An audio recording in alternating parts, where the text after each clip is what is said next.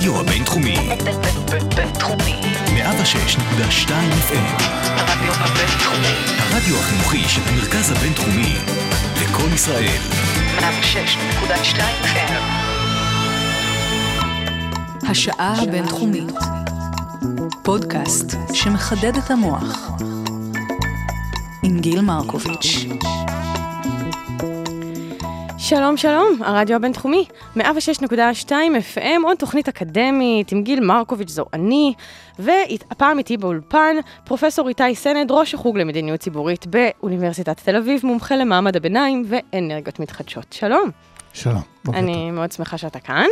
אה, אנחנו הולכים לדבר על דברים שלצערי לא יוצא לי לדבר עליהם מספיק בתוכנית, אז אה, זה טוב שאתה הולך אה, להעשיר את הידע שלי ושל המאזינים והמאזינות.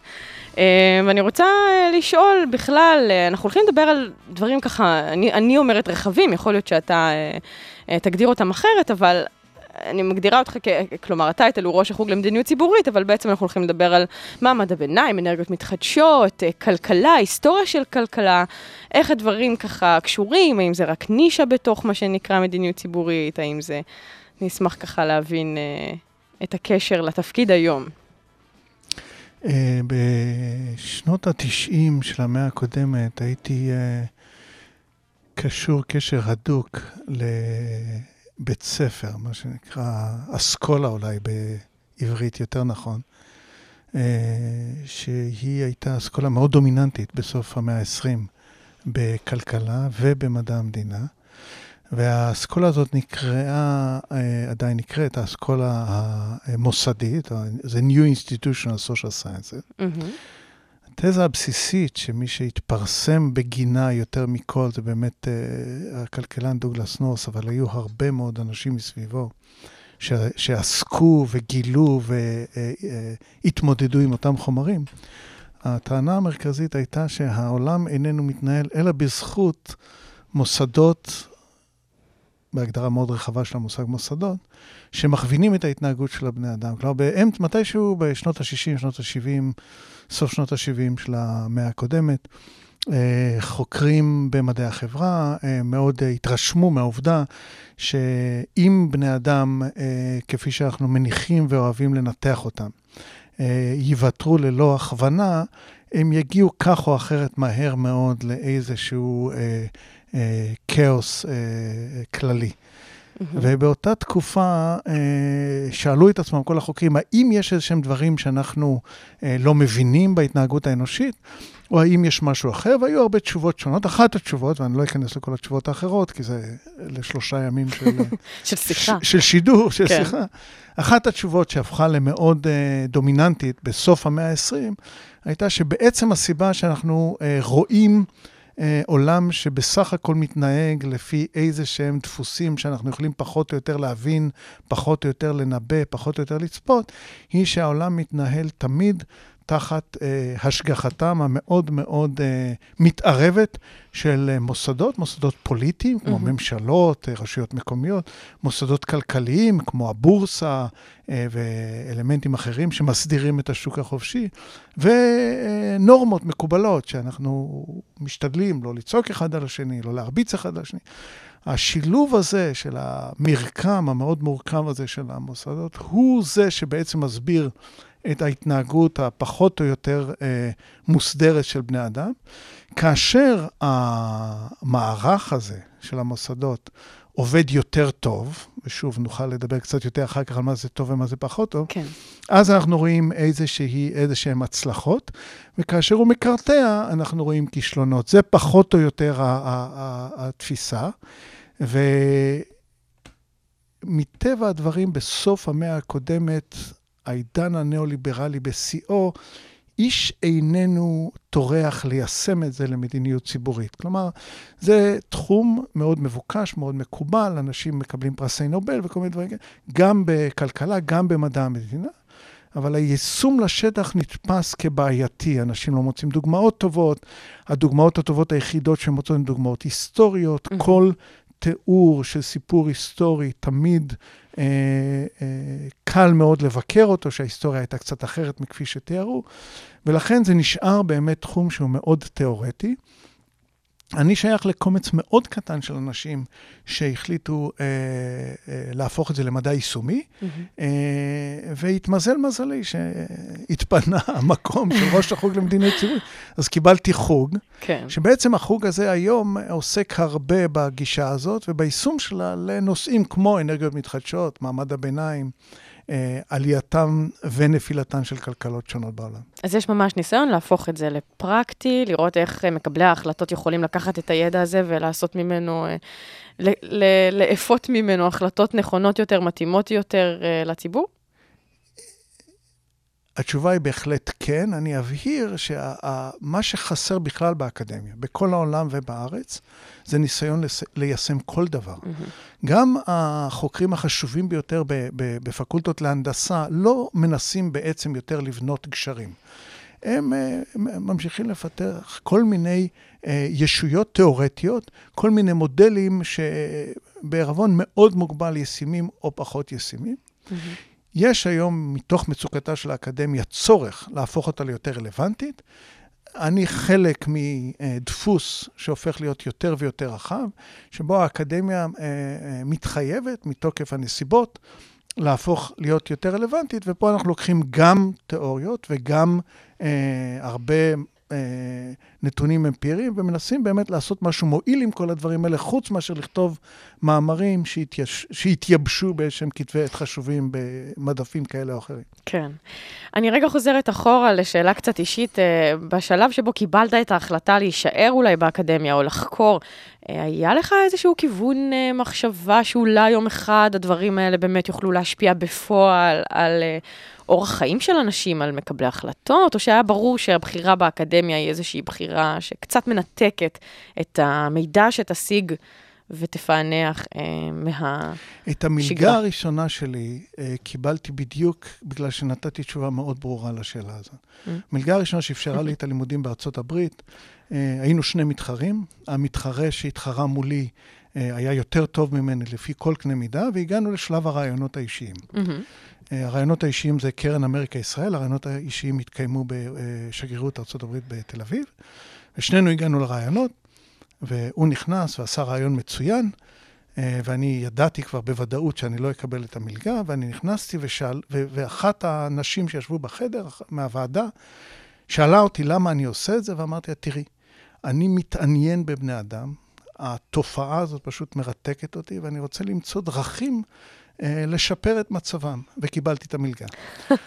ומאז לא, לא, מעולם לא שיניתי את דרכי, אני ממשיך ללכת באותו תלם. כן. בפירוש, בשנים האחרונות, הרבה שנים הייתי מזוהה באמת עם, זה, עם הזרם הזה שהיה מאוד תיאורטי, ובשנים האחרונות כן קצת נמאס לי להיות כל כך תיאורטי, וכן עשיתי, אה, ומפה המעבר מחוגים של כלכלה ומדע המדינה, ומכון מחקר שהוא מאוד עסק בשאלות תיאורטיות, לחוג למדיניות ציבורית באוניברסיטת תל אביב, מתוך באמת מטרה להיות הרבה יותר רלוונטי למה שקורה לבני אדם ביום-יום. שם כן הייתה החלטה שהיא הייתה באיזשהו מובן אה, אה, מכוונת. אני החלטתי לא לחזור לחוג למדע המדינה, לא להמשיך לעסוק במחקרים אה, אה, תיאורטיים בכלכלה, אלא לקחת על עצמי את ההנהגה של אה, חוג למדיניות ציבורית כדי להשפיע על מה שקורה לאנשים. זאת הייתה החלטה מודעת ובהחלט אה, מכוונת. יפה. ציינת מקודם את שמו של אה, דאגלס נורת', שהוא אה, זוכה פרס נובל לכלכלה, משנת 93, קצת אה, עבדת איתו? קצת הרבה? קצת הרבה. קצת הרבה. אמ, אני אשמח לשמוע על זה. למעשה, אני אה, התחלתי לעבוד עם דגלס נורס אה, פשוט בגלל שהייתה לי פרוטקציה, או מזל, או שניהם. אה, דברים אני- שנחוצים. כן. אני עבדתי, המ- המנחה שלי לדוקטורט היה אחד מהאנשים הכי חשובים במדע המדינה בסוף המאה ה-20, ויליאם אייץ' שרייקר. אנחנו ביחד כתבנו ספר, לצערי פרסמתי את הספר לבד כי הוא נפטר, אה, על אה, ה- אה, אה, המקום שממנו זכויות קניין באות. אה, התיאוריה הכלכלית על מאיפה באות זכויות קניין היא מאוד בעייתית. הכלכלנים טוענים שזכויות קניין ב, ב, אה, אה, מתהוות ברגע שמשאב מסוים נהיה נדיר. זו תיאוריה קצת הזויה, כי איך, למה, מי, כמה, מה קורה עם אכיפה, אה, איפה זה נכנס לסיפור. רייקר ואני, כתשובה התיאוריה הזאת, וככרטיס הכניסה שלנו לגישה המוסדית, באנו ואמרנו, לא, זה לא עובד ככה. מערכות פוליטיות מעצבות זכויות קניין כדי לשרת את המטרות שלהם. כלומר, כל מערכת פוליטית צריכה לשרוד, זכויות קניין מאפשרות לה לשרוד. שוב, לא ניכנס לתיאוריה העמוקה, אבל זה פחות או יותר הייתה התזה. באותה תקופה, דאגלס נורס מגיע בדיוק לאותו מקום מהכיוון ההפוך. הוא מתחבט ומתלבט, מאיפה זה בא, למה זה בא, וההסבר שלו הוא נורא היסטורי. והוא בסדר, והוא מספר כל מיני סיפורים על כל מיני דברים שקרו בהיסטוריה. יש לו המון דוגמאות, אבל אין לו תיאוריה עמוקה למה זה קורה כפי שזה קורה. ופחות או יותר במקביל, אני מפרסם את הדוקטורט שלי, ודגלס נורס מפרסם את הספר שלו. אנחנו במקביל, ידענו אחד על השני, אבל די במעורפל, אה, אה, מפרסמים משהו שהוא משלים, הוא ממש לא אותו הדבר.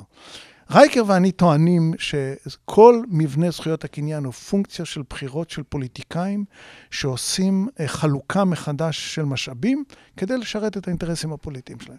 הם מחלקים למי שתומך בהם, הם מחלקים למי שיכול לעזור להם, הם מחלקים כדי אה, אה, לקדם ולייצב את מעמדם הפוליטי.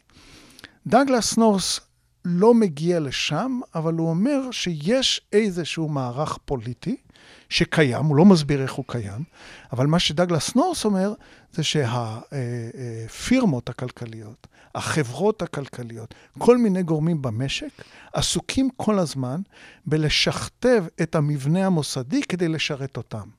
השילוב של שתי הגישות בעצם יוצר תמונה שלמה. אם הפוליטיקאים בונים מערכות כדי לשרת את האינטרסים שלהם, וגורמים ב- ב- ב- בשוק, מנסים כל הזמן לשנות אותם כדי לשרת את האינטרסים שלהם, אז את מקבלת איזושהי אה, אה, אה, דיאלקטיקה של שינוי, וזה מאוד מצא חן בעיני דגלס נורס. הוא מתוודע לעבודתי בגלל שהוא היה חבר קרוב של אה, אה, ביל רייקר.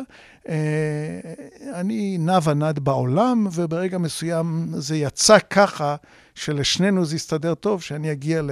אה, לסנט לואיס, לוושינגטון אוניברסיטי בסנט לואיס, ששם הוא עבד באותה תקופה, ומהר מאוד קיבלתי על עצמי לנהל את מכון המחקר שלו, וזאת העבודה המשותפת שלנו. מעולם לא כתבנו ביחד, mm-hmm. אבל uh, היינו ממש ממש קרובים כבני אדם, נפגשים לארוחות צהריים כל שבוע, mm-hmm. מדסקסים את כל נושאי העולם uh, שאפשר להעלות על הדעת באופן... Uh, כלומר, שההשפעה שהייתה לנו אחד על השני, בעיקר לא עליי כמובן, uh, היא הייתה השפעה מאוד מאוד משמעותית, אם כי אם קוראים את מה שאני כתבתי, מוצאים מעט ממנו, ואם קוראים את מה שהוא כתב, מוצאים עוד יותר מעט ממנו. כן. אוקיי, אולי אנחנו ככה, הסברת uh, הרבה מאוד מהמושגים ומהדברים שאנחנו uh, ננסה להעמיק בהם בזמן שנותר לנו, uh, ואנחנו נעשה אתנחתה עם אחד מהשירים uh, שבחרת לתוכנית הזו, ובחרת את אמריקן פאי של דון מקלין. אתה רוצה לספר לי למה, או שככה עשית איזשהו מבחר כללי של שירים שאתה אוהב? קודם כל, אה, אה, יש לי אה, שישה ילדים, וכולם יודעים שהם גדלו כולם על אותו שיר של דון מקלין. אני הרבה שנים לא ידעתי למה אני אוהב את השיר הזאת, זאת האמת. אוקיי. Okay. רק לפני כמה שנים, לפני ארבע או חמש שנים, זוגתי שתחיה שרית ואני גילינו משהו מאוד מעניין לגבי השיר הזה. השיר הזה הוא בעצם ריאקציה על התקופה של ההשתחררות הכללית של שנות ה-60, אה, סמים, אה, אלכוהול ורוקנרול. אה, יש כאן ניסיון לחזור לאיזשהו משהו יותר יציב, שהוא שמרני בעיקרו. Mm-hmm. למה זה מאוד רלוונטי לפגישה שלנו היום? בגלל שכמו דברים אחרים שנדבר עליהם היום, מבלי משים, אנחנו חוזרים לתקופה שמבחינת התפיסה הכלכלית, האסכולה הכלכלית הרווחת, היא מאוד שמרנית, ובעצם השיר הזה בישר את החזרה לשמרנות הכלכלית הזאת הרבה לפני שמישהו בכלל העלה על דעתו שהיא הולכת לבוא. ופה, זה החשיבות של ה... אה, מדליק, אז השיר ממש מתאים לנו לנושא. ממש מתאים לנו. אז הנה דון מקלין, אמריקן פאי. I can still remember how that music used to make me smile. And I knew if I had my chance that I could make those people dance and maybe they'd be happy for a while. But February made me shiver with every paper I deliver. Bad news on the doorstep. I couldn't take one more step. I can't remember if I cried when I read about his widowed bride, but something touched me deep inside the day the music died. So bye bye, Miss American Pie. Drove my Chevy to the levee, but the levee was dry. And them good old boys were drinking whiskey and rye, singing, This'll be the day that I die. This'll be the day that I die. Did you write the book of love?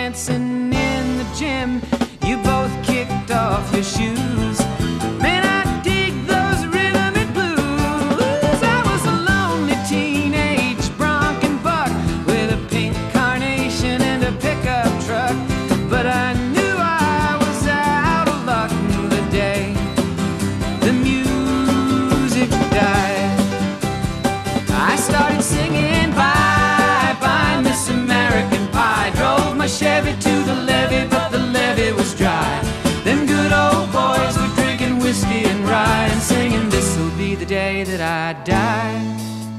This'll be the day that I die.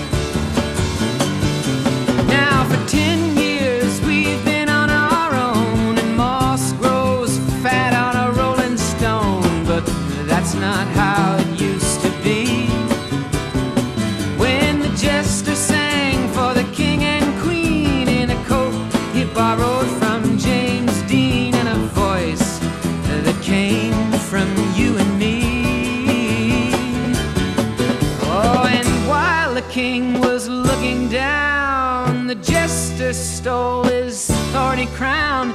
The courtroom was adjourned.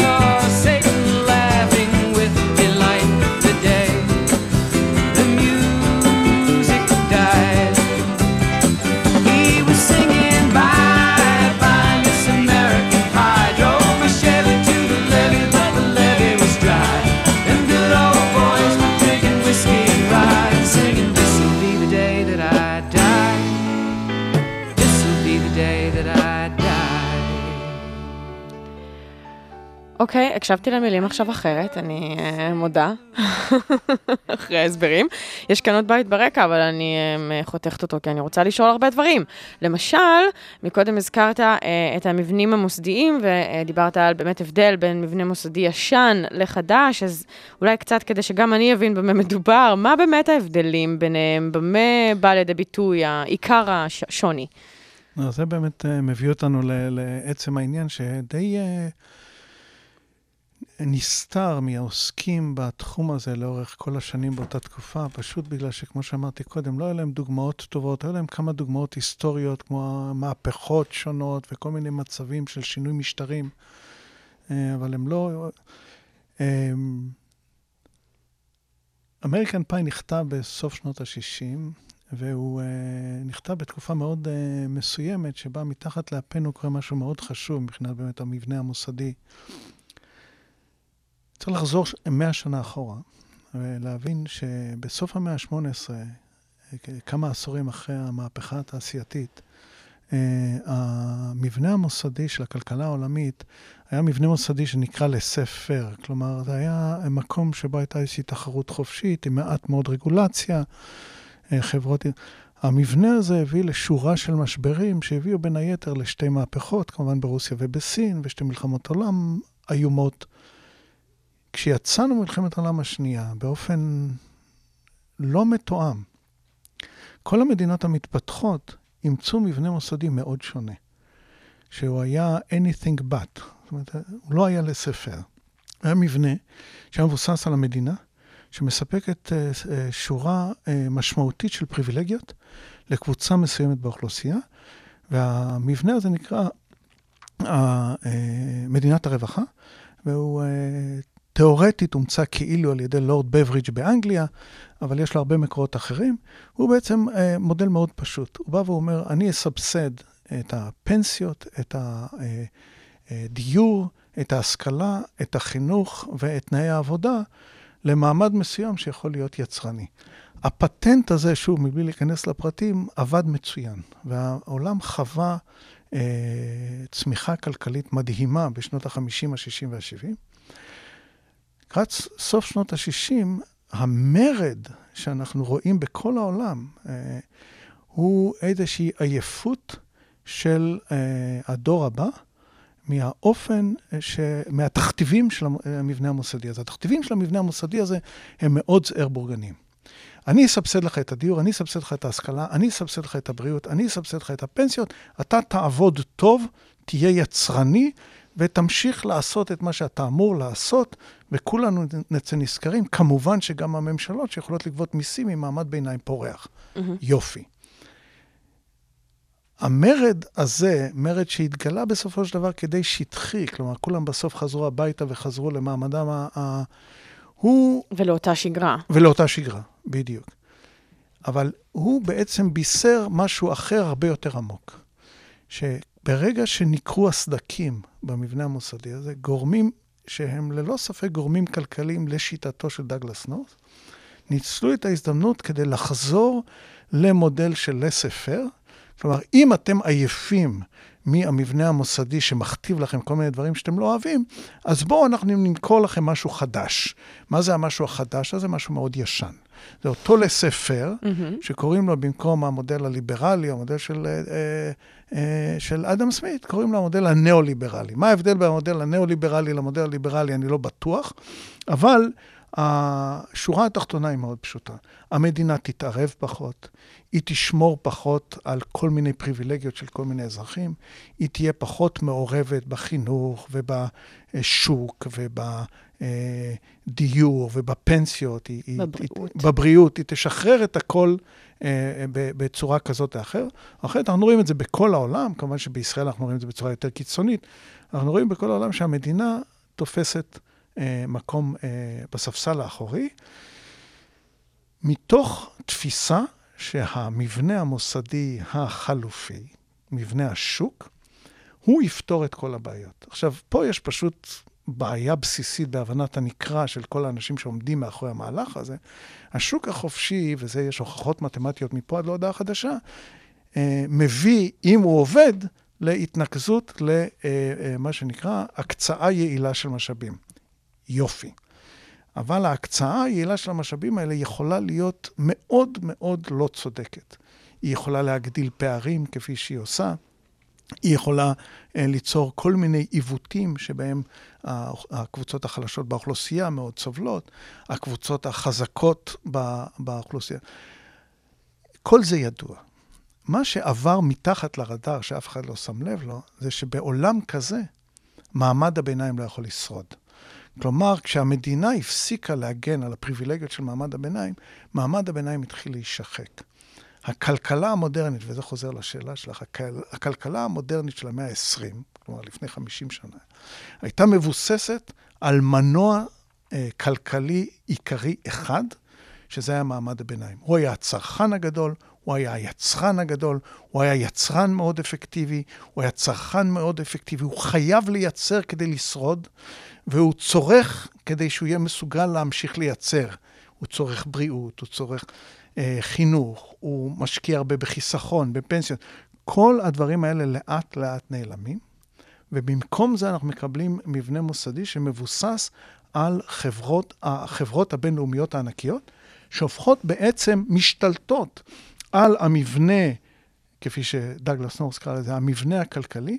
ועכשיו יש לנו מבנה לגמרי אחר, שהוא מבוסס באמת על איזושהי תחרות גלובלית בין החברות הגדולות ביותר במשק, כאשר המדינות תופסות אה, ספסל אחורי, מסייעות כמיטב יכולתן לאותן חברות בארץ, מדברים הרבה, הון שלטון, זה לא פטנט ישראלי, זה לא מיוחד לנו, כן. בכל העולם אותו הדבר.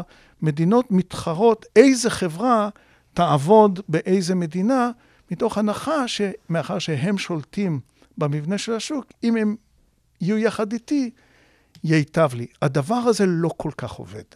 זה לא כל כך עובד בגלל שעדיין לא פענחנו, עד עצם היום הזה, מה יהיה המנוע הכלכלי החדש. הרעיון היה שהחברות הענקיות האלה ישקיעו המון כסף בהמון דברים, trickle down economics זה נקרא, וההשקעות האלה יחזרו לעובדים, למעמד הביניים, ויקיימו משהו שהוא לא מאוד שונה מהכלכלה שהכרנו במבנה הקודם, שהיטיב עם מעמד הביניים. זה לא כל כך קורה. כאילו, אז לאן הולכים כל ה... הכסף אותם- בורח. הכסף בורח מהשוק. יש על זה עכשיו המון ספרות חדשה. אה, המפורסם שביניהם זה תומאס פיקטי, שכתב על זה ספר ב-2014.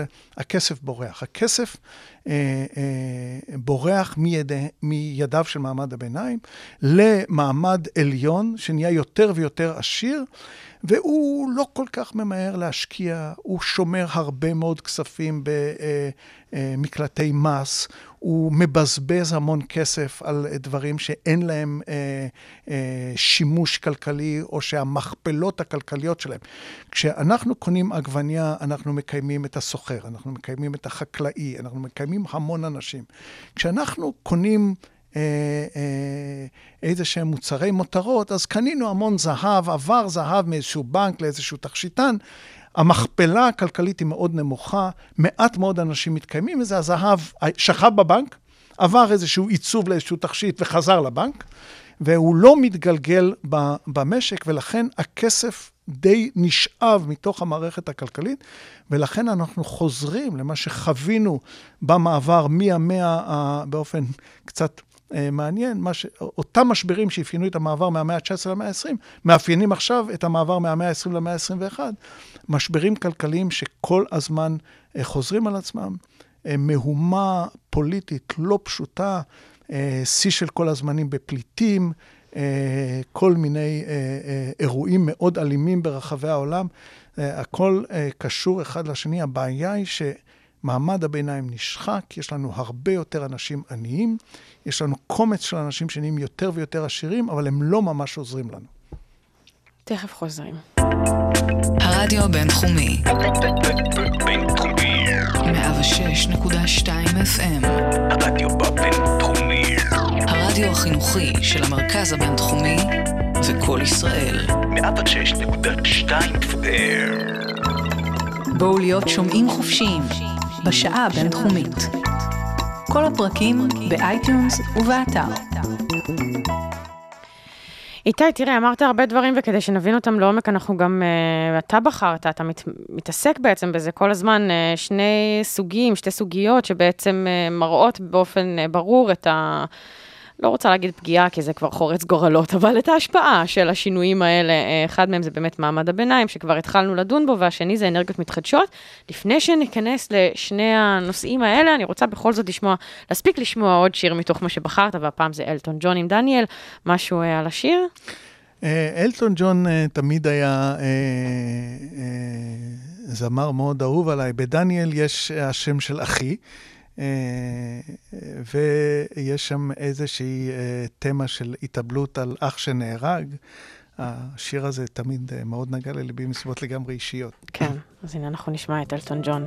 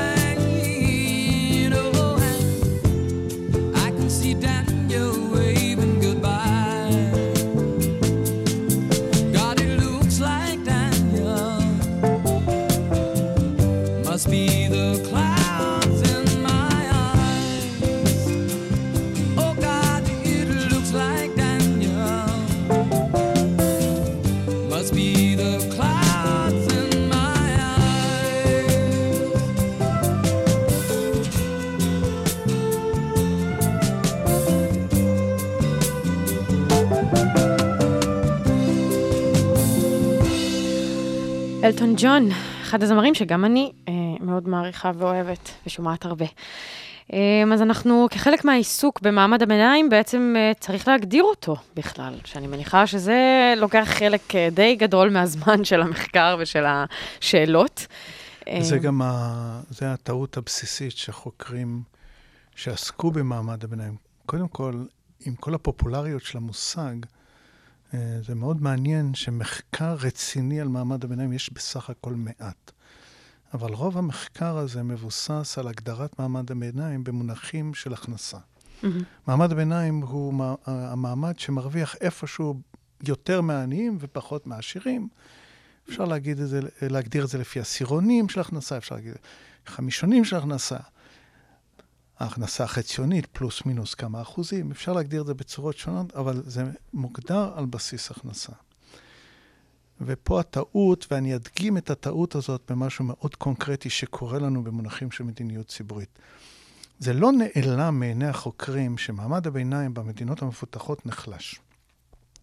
אבל הם כולם אה, ציפו, הייתה ציפייה מאוד ברורה, כתובה, מופיעה ב, ב, ב, בכתובים בהרבה מאוד אה, ניירות לבנים של מדיניות, שהמעמד הביניים העולה במזרח, או במה שנקרא emerging markets, אה, מדינות אה, מתפתחות, אנחנו היום צריכים להיזהר, יש את זהו, המדינות כבר לא לגמרי המתפתחות, קוראים להם ככה. כן, אז יש את המתפתחות, יש את הלא מתפתחות ויש את ה-OECD, את המפותחות.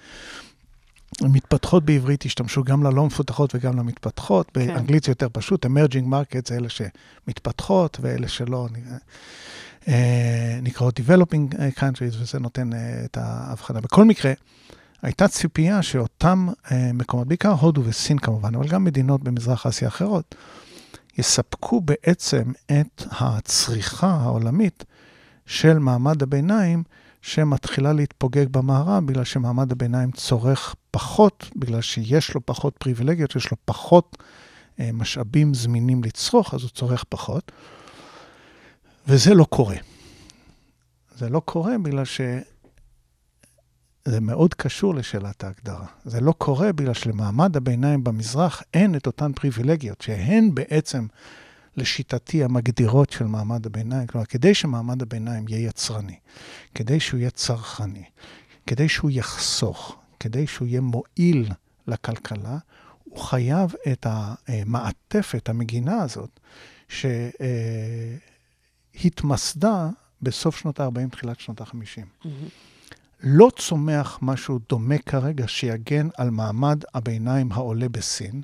לא צומח משהו דומה שיגן על מעמד הביניים בהודו. באותה עת המעטפת הזאת הולכת ונשחקת במדינות המפותחות, בחלקן יותר, בחלקן פחות, ומה שאנחנו מקבלים זה שחיקה של מעמד הביניים. מהמם. לחזור בצורה מאוד מדויקת לשאלה שלך, לשיטתי, מעמד הביניים מוגדר, בגלל שזה האסכולה שממנה אני בא, על פי המבנה המוסדי שמגן על מעמד הביניים. כן. שזה נקרא בספרות זה Five Giants, מהמם. שזה, שוב, זה מושג שבברידג' אה, טבע, ש, שזה באמת אה, פנסיה, דיור, השכלה, חינוך ותנאי עבודה כאלה או אחרים. מה שבאמת קל מאוד להבין כיצד הדברים האלה גם גורמים לקבוצה הזאת להיות יותר יצרנית, וגם לחסוך לטווח ארוך, כי כשאתה משקיע בחינוך שלך ושל הילדים שלך, זה, חיס, החיסכון הכי טוב לטווח ארוך. כשאתה משקיע בנדל"ן מניב, זה החיסכון הכי טוב לטווח ארוך. אבל אם אין לך את העזרה של המדינה ואת הביטחונות של המדינה, שהחסכונות האלה אמנם יניבו, לא תוכל לא לעשות תוכל את. לעשות את זה ולא יהיה כדאי לך, אין לך את האינסנטיב, ולכן השחיקה. כל, ב-2007-2008, קצת בדומה לסוף שנות ה-60, מעמד הביניים סוף סוף מבין שמשהו רע מאוד קורה, כי הוא מפסיד את כל נכסיו. אה, ב- ביותר מצורה אחת. אה, ואז באמת קמות כל ההתקוממויות האלה, בצורות שונות, מזרמים פוליטיים שונים. בכל העולם אנחנו רואים התקוממות של ילדי מעמד הביניים, שפתאום מבינים שלראשונה בהיסטוריה, הם, מצבם הכלכלי יהיה גרוע יותר ממצבם הכלכלי של ההורים שלהם. הם מתמרדים, אבל לצערנו הם לא יודעים לטובת מה. הם יודעים מה, מה נשבר, לא. מה לא. הם יודעים מה לא, הם יודעים מה נשבר, אבל הם לא יודעים מה כן. ופה יש בלבול מושגים נוראי בין מה זה באמת בדיוק מעמד הביניים, מהי בדיוק מדינת הרווחה ומהו סוציאליזם. אחת הסיבות לכישלון של המחאה הזאת ב, אה, בארצות הברית, וזה עכשיו בבחירות האחרונות, זה עולה נורא יפה עם סנדר, שהוא סוציאליסט מוצהר. באמריקה, פעם שאמרת שאתה בעד מדינת רווחה, אמרת שהסוצ... שאתה סוציאליסט. פעם שאמרת שאתה סוציאליסט, אתה קומוניסט. וקומוניסטים אף אחד לא אוהב בארצות הברית. אז זה הבלבול מושגים. אין בעצם קשר ישיר בין סוציאליזם למדינת הרווחה. מדינת הרווחה היא, הוא מבנה מוסדי ברור, שמגדיר את אותן פריבילגיות שמאפשרות למעמד הביניים להיות כל כך מצליח. סוציאליזם היא איזושהי פשרה פוליטית בין גישות שהן מאוד אה, אה, אה, בעד מקומו ומעמדו של הפועל עד כדי מהפכה, שזה נתפס על ידי הסוציאליזם כקיצוני מדי, לבין הגישה הקפיטליסטית שלא מתחשבת ב- ב- ב- בכל הסוגיות האלה. הסוציאליזם זה איזושהי פשרה בין השניים, היא אומרת קצת שוק חופשי, קצת הגנה על העובד, קצת... זאת פשרה פוליטית. אין קשר אמיתי בין שני המושגים. כמובן שקומוניזם בכלל לא שייך לסיפור. במדינות אחרות, זה, זה קצת הסיפור יותר, במדינות אחרות פשוט יש בעיה. אם את מסתכלת על מחאה במדינת ישראל, למשל, אז נדבקו לדיור, נדבקו לחינוך בגיל צעיר, נדבקו לכל מיני אלמנטים, לא ממש הגיעו להסכמה, זה לא עובד. אפשר לעשות כל מיני דברים בדיור, אפשר לעשות כל מיני דברים בחינוך, אבל אם הדור שגדל היום, בני ה-20 וה-30 של היום, רוצה להיות דומה לנו, כפי שאנחנו גדלנו עמוק בתוך מעמד הביניים, הוא צריך כך או אחרת לדרוש את כל החבילה. חלקים ממנה לא יעזרו, או הוא יכול לבוא עם שיטה אחרת כדי להגן על עצמו. המבנה המוסדי היום בנוי על שחיקת הדור הזה של שנות ה-30, אנשים שנמצאים היום בשנות ה-20 וה-30 לחייהם. החברות הענקיות, חברות הענק הבינלאומיות, מתקיימות בזכות היכולת שלהם לנצל את האנשים המאוד מאוד מוכשרים האלה, הם מאוד מאוד יצרנים, ולשלם להם הרבה פחות ממה שמגיע להם, וככה לעשות רווחים. מדינת הרווחה הגנה על ההכנסות בעזרת סובסידיות, בעזרת הגנה על אה, פנסיות, בעזרת הגנה על זכויות העובד. ההגנות האלה נעלמו, זה מאפשר לחברות הגדולות לנצל את החולשה הזאת, והדור הזה של בני ה-20 ובני ה-30 סובל. אבל הוא עוד לא הצמיח מתוכו איזושהי תשובה פתרון קוהרנטית, חדש. פתרון חדש, שירפא את המחלה המאוד מאוד עמוקה הזאת במבנה המוסדי, כפי שאנחנו מכירים אותה היום, של הכלכלה העולמית. המחקר מצליח אה, לנסות לעצב משהו שמתאים להיום. אני מניחה שחזרה למודל אה, כפי שהוא היה כשהמדינה הייתה המסבסדת העיקרית או הנותנת העיקרית כבר לא יהיה, אני מניחה, יכול להיות שאני טועה, אבל מה המחקר, פניו של המחקר לאן בהקשר הזה? זה, זה בדיוק, את לגמרי צודקת, זה בדיוק איפה שהמחקר תקוע. קל מאוד, וזה דבר שאנחנו עושים הרבה בקבוצת מחקר שלי, קל מאוד להסביר מדוע מודל מדינת הרווחה עבד. אה, יש גישה אחרת, אה, שמציעה שאולי גם המודל החדש עובד. כלומר, הם אומרים, בואו לא נגיד שזה לא עובד, תראו, הכלכלה העולמית בסך הכל מדשדשת, אבל ממשיכה בדרכה, המשברים הגדולים כאילו מאחורינו, המשברים שעוד לפנינו, אנחנו עוד לא ממש רואים אותם, הם עוד לא ממש קורים. בואו לא אה, נגזים ב- בתיאור כישלונה של, ש- של, כישלונו של המבנה המוסדי הקיים, שזה לגיטימי לטעון ככה. אה, כמו שאמרת נכון, תמיד יש חשש לחזור למודלים ישנים. אה, מודל אחר מהמודל הניאו-ליברלי הש- השלט כרגע אין כל כך, שוב, יש הבזקים של כל מיני רעיונות, בואו בוא נתחיל... את שיתופיות, אחד אה, הדברים שעכשיו... אה, שיתופיות זה אחד הדברים שעובדים עליהם. בואו נתחיל לחנך את הילדים יותר, כשהם יותר צעירים. שוב, במדינת ישראל אנחנו מחזיקים בשיא של פר קפיטה אדיוקיישן בעולם. מהמם. האם זה עוזר לבני ה-20 וה-30 לחיות יותר טוב? ממש לא. אז חינוך זה נורא טוב, אבל חינוך לא בדיוק מבטיח, כאשר זה רק החינוך, הוא לא מבטיח בעצם את איכות החיים של שני הדורות האלה, של בני ה-30 ובני ה- בני ה-20 ובני ה-30. בני ה-40 נופלים איפשהו באמצע. אה, אה, אה, שיתופיות, שוב, אותה בעיה. אה, שיתופיות זה רעיון נפלא, אבל במבנה המוסדי הקיים, מה שאנחנו רואים, ש... וכולם יודעים את זה, שכל השיתופיות הזאת מהר מאוד נתפסת על ידי חברות הענק. כן, אם אנחנו רואים את המוניות האובר, אז אנחנו רואים שבעצם מי שמרוויח את כל הכסף זה שוב איזשהו טייקון ש- שמרוויח על האפליקציה או מה שזה לא יהיה. אה, אה, אותו הדבר עם ה... אה, כל ה... אה, אה, אה, זרם החדש הזה של במקום להשכיר חדרים במלון, אנחנו נשכיר כל מיני דירות. Airbnb.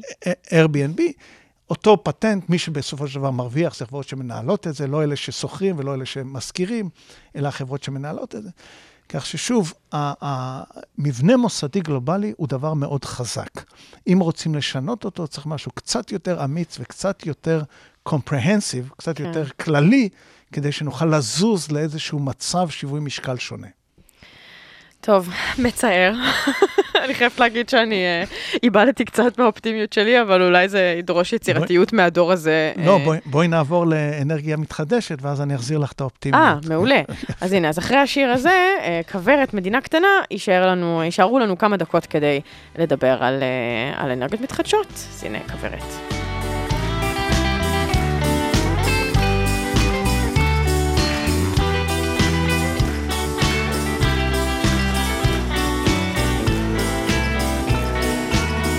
במקום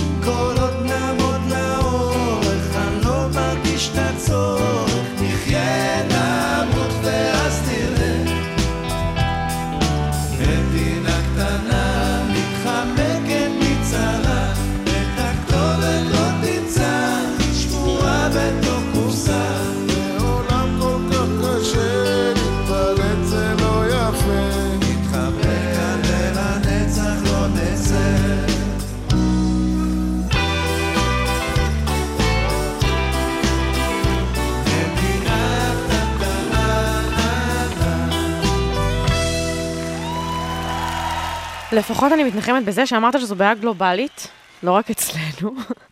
אז uh, כולם, כל הדור הזה של ה-20-30 uh, ברחבי העולם צריך להיות יצירתי ולמצוא פתרון. טוב, אז מה הקשר של כל מה שעכשיו uh, דיברנו ב-45 הדקות האחרונות לאנרגיות מתחדשות? קודם כל, אה, מילה אחת על השיר, אם כן, יורשה לי. כן, ודאי. אה, פש- המסר של השיר, קודם כל, אה, כוורת, שוב, זה איזושהי לגאסי שאחי הבכור שנהרג השאיר לי לפני שהוא אה, נהרג, זו הייתה אחת הלהקות היותר אהובות עליו, אז אה, זה הצד האישי, אבל אה, המסר של השיר הזה זה קצת צניעות. אנחנו גדלנו במדינה צנועה יחסית. היום הפכנו להיות למדינה נורא יהירה. וזה בעיה, יהירות זה תכונה מאוד לא טובה ומאוד לא מועילה לאף אחד. עכשיו לשאלה שלך, זה באמת דבר שאנחנו מאוד אה, גאים שבעצם עלינו עליו. זה, זה תגלית מדעית לכל עניין ודבר. אה, בתחילת האלף הנוכחי אה, הופיעו שוב, הם היו שם קודם, אבל לא באופן כל כך בולט ולא באופן כל כך אה, אה, מושך תשומת לב, האנרגיות המתחדשות. בעצם לא היה כלום. כשאנחנו עוברים מהאלף השני לאלף השלישי, אין כלום. האנרגיות המתחדשות מתחילות להיכנס מתישהו ב-2003, 2004, כלומר לפני עשור. זו תופעה מאוד חדשה. לקראת סוף העשור הראשון, זו התקופה שאני מתחיל להתעניין בנושא הזה, אה, סוף העשור הראשון של האלף השלישי, אה, עולה אה, חידה, נוצרת חוד- חידה מדעית. רוב התגליות החשובות במדע נוצרות בעקבות זה שמישהו שם לב שיש חידה. החידה של האנרגיה המתחדשת היא אה, פשוטה ומאוד מאוד אה, אה, משמעותית. אנחנו מחממים את העולם הזה במונחים שהדור שלכם כבר יראה אותם במו עיניו, אם אנחנו לא רואים אותם כבר. כלומר, אנחנו יודעים שתוך 10-20 שנים יקרו המון דברים איומים בעולם, ומאות אלפים, מיליונים של אנשים יאבדו את מקומות עבודתם, יאבדו את הקרקע שבהם חיים. וסיבה חשובה לתופעה הזאת זה האנרגיות הפוסיליות, נפט, גז טבעי, כל החבורה הזאת של הדלקים. אה, כלומר שאנחנו בעצם, הדלקים האלה משמיטים את האדמה שעליה אנחנו חיים בכל מובן של המילה. אוקיי, אבל זה מקור האנרגיה. ואז, בסוף העשור הראשון של האלף הש... השלישי, אנחנו מגלים שיש מקור אנרגיה שהוא יעיל יותר, זול יותר וזמין. לפי התיאוריה הנאו-קלאסית של הכלכלה, כשיש משאב שהוא זול יותר, כשיש טכנולוגיה שהיא טובה יותר, היא צריכה להחליף את הטכנולוגיה הקודמת, mm-hmm. וזה לא קורה. ופה מתחיל ויכוח סביב החידה המדעית הזאת. מדוע זה לא קורה? אם יש טכנולוגיה שמנצלת משאבים טובים יותר, שהם גם זולים יותר, מה קורה? הכלכלנים הנאו-קלאסיים נעמדים על הרגליים האחוריות ואומרים, זה לא כדאי. הנתונים הם חד משמעיים היום שזה כדאי, כך שהתשובה הזאת לא יכולה להמשיך ולהתקיים. גם כשהדלקים נורא זולים, להזיז את הדלקים האלה, כל, כל התשתית שמתחייבת כדי לקיים כלכלה שמבוססת על אנרגיה שבאה מדלקים פוסיליים. האנרגיה שבאה מהשמש ומהרוח היא פשוט זולה יותר. אז ההסבר הזה הוא לא, אה, הוא לא... והיא גם הרבה יותר טובה כי היא לא מזהמת. כן. אז למה זה קורה? אז זה באמת תגלית של ממש של החודשים האחרונים, שאנחנו גילינו אה, את, את, ה, את ה, מה שאנחנו מאמינים שהוא, אה, עוד, אה, לפני שאני מגיע לתגלית, עוד הסבר היה זה שהמדיניות, בגלל זה מדיניות ציבורית, שהמדיניות בכל מיני מדינות היא לא מתאימה כדי להכניס יותר, וניסו המון דברים, אנחנו עשינו כמה מחקרים השוואתיים, כל מיני אה, מדיניות של רגולציה, של, אה, של אה, אה, תמריצים, הלוואות, כל מיני דברים כדי לעודד אנרגיה מתחדשות, ואנחנו רואים שזה לא ממש מסביר לנו כלום. כן. ואז באמת, ממש בחודשים האחרונים, אנחנו מגלים שזה חוזר באמת לסוגיה של מבנה, של המבנה המוסדי הגלובלי. לחברות הענק ששולטות היום במבנה הגלובלי של העולם, לא כדאי להכניס אנרגיות מתחדשות. מדוע? כי אנרגיות מתחדשות, נכון להיום, ניתנות לשימוש בעיקר מקומי, ולכן הן מיוצרות על ידי חברות קטנות יחסית, על ידי התאגדויות קטנות יחסית, וקשה מאוד לחברות הבינלאומיות הגדולות להשתלט על, פה אנחנו כמעט חוזרים למרקס, קשה מאוד לחברות האלה להשתלט על אמצעי הייצור האלה. כי הדבר הכי טוב שאתה יכול לעשות עם אנרגיית שמש, זה לכסות את הגג שלך. זה הדרך הכי טובה לייצר אנרגיית שמש, ומיד להשתמש באנרגיה כדי לחמם את הבית, או לקרר את הבית, או מה שזה לא יהיה. כמובן שאם זה מאוד קטן זה לא ילך, אבל אם זה בית ספר, אוניברסיטה, מוסד חינוכי, מוסד ציבורי, זה הדרך הטובה ביותר לספק אנרגיה למוסדות האלה. אבל מזה חברות הענק לא יכולות להרוויח כסף. ואנחנו באמת בודקים את זה אמפירית, ומסתבר למשל שגרמניה, שמובילה את, ה, את התחום הזה, יותר מ-50 אחוז מהאנרגיות המתחדשות, שהיום מייצרות כ-40 אחוז מהחשמל בגרמניה, מצויות בידיים פרטיות של בעלים, חברות קטנות יחסית. 80 אחוז מאנרגיות הרוח בדנמרק, שמייצרת גם כן כ-40 אחוז מהאנרגיה שדנמרק צורכת, ועד 2050 דנמרק התחייבה שהיא תצרוך רק אנרגיה ממקורות אה, מתחדשים. טוב, היא כבר ב-80 אחוז. היא כבר- כן. המקורות האלה נמצאים ב... לא, 80 אחוז מהיצרנים הם יצרנים Mm. קטנים. אוקיי. ה- הצריכה של האנרגיה המתחדשת היא מתקרבת ל-40 אחוז אוקיי. מהצריכה של האנרגיה. אבל על, ה, על, על אמצעי הייצור הזה, אין דרך פשוטה לחברות הענק הבינלאומיות להשתלט. ולכן הן לא מקדמות אותו, אבל, ופה הבטחתי לך אה, לסיים, אופטימיות. הבטחתי לך לס- לסיים בנימה אופטימית, יש תחושה די מבוססת. אנחנו מדברים לא רק על כל מיני אנשים שרצים ומחבקים אה, עצים, אלא גם על בלומברג ועל דוח בלומברג ועל אה, כל מיני כלכלנים שמתחילים לשים לב שהדבר הזה קורה. אה, הוא קורה ברמה המקומית, הוא קורה ברמה של באמת אה, אה, אנשים אה, שמחזיקים באמצעי ייצור גם באמצעי הייצור מחזיקים ברמה מקומית, כלומר, אלה הן חברות קטנות ובינוניות שמייצרות חלק, את חלק הארי של האנרגיה המתחדשת, וזה איזשהו מקום שבו אנחנו רואים קרן אור מאוד מאוד אה, גדולה, תרתי מהמם. משמע, אה, מאוד חשובה, שבה אמצעי הייצור חוזרים למעמד הביניים, כן. וכנראה, אנחנו מקווים, זה נדמה כרגע לפי כל המחקרים שיש לנו היום, שזה אה, הליך שלא רוורסבילי, הוא לא הולך לסוג. מדוע אנחנו מאמינים שהוא לא הולך לסוג? בגלל שבכל השנים, כאשר מחיר הדלקים הפוסיליים ירד לרצפה, האנרגיות המתחדשות נסוגו. עכשיו המחיר של הדלקים הפוסיליים הוא ברצפה, והאנרגיות הפוס... המתחדשות ממשיכות להתפתח כן. כאילו לא קרה כלום.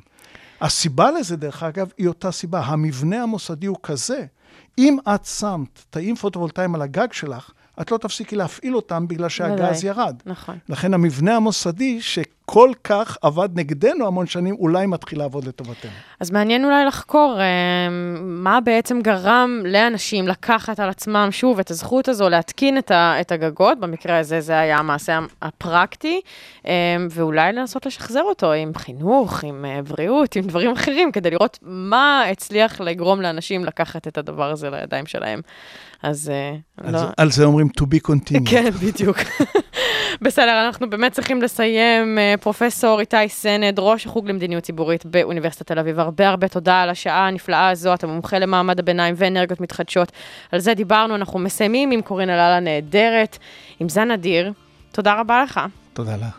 הרדיו הבינתחומי 106.2 FM, אני גיל מרקוביץ'. אנחנו זמינים גם כפודקאסט ב iTunes ובאפליקציות השונות. ורוב הזמן מתביישים בגופנו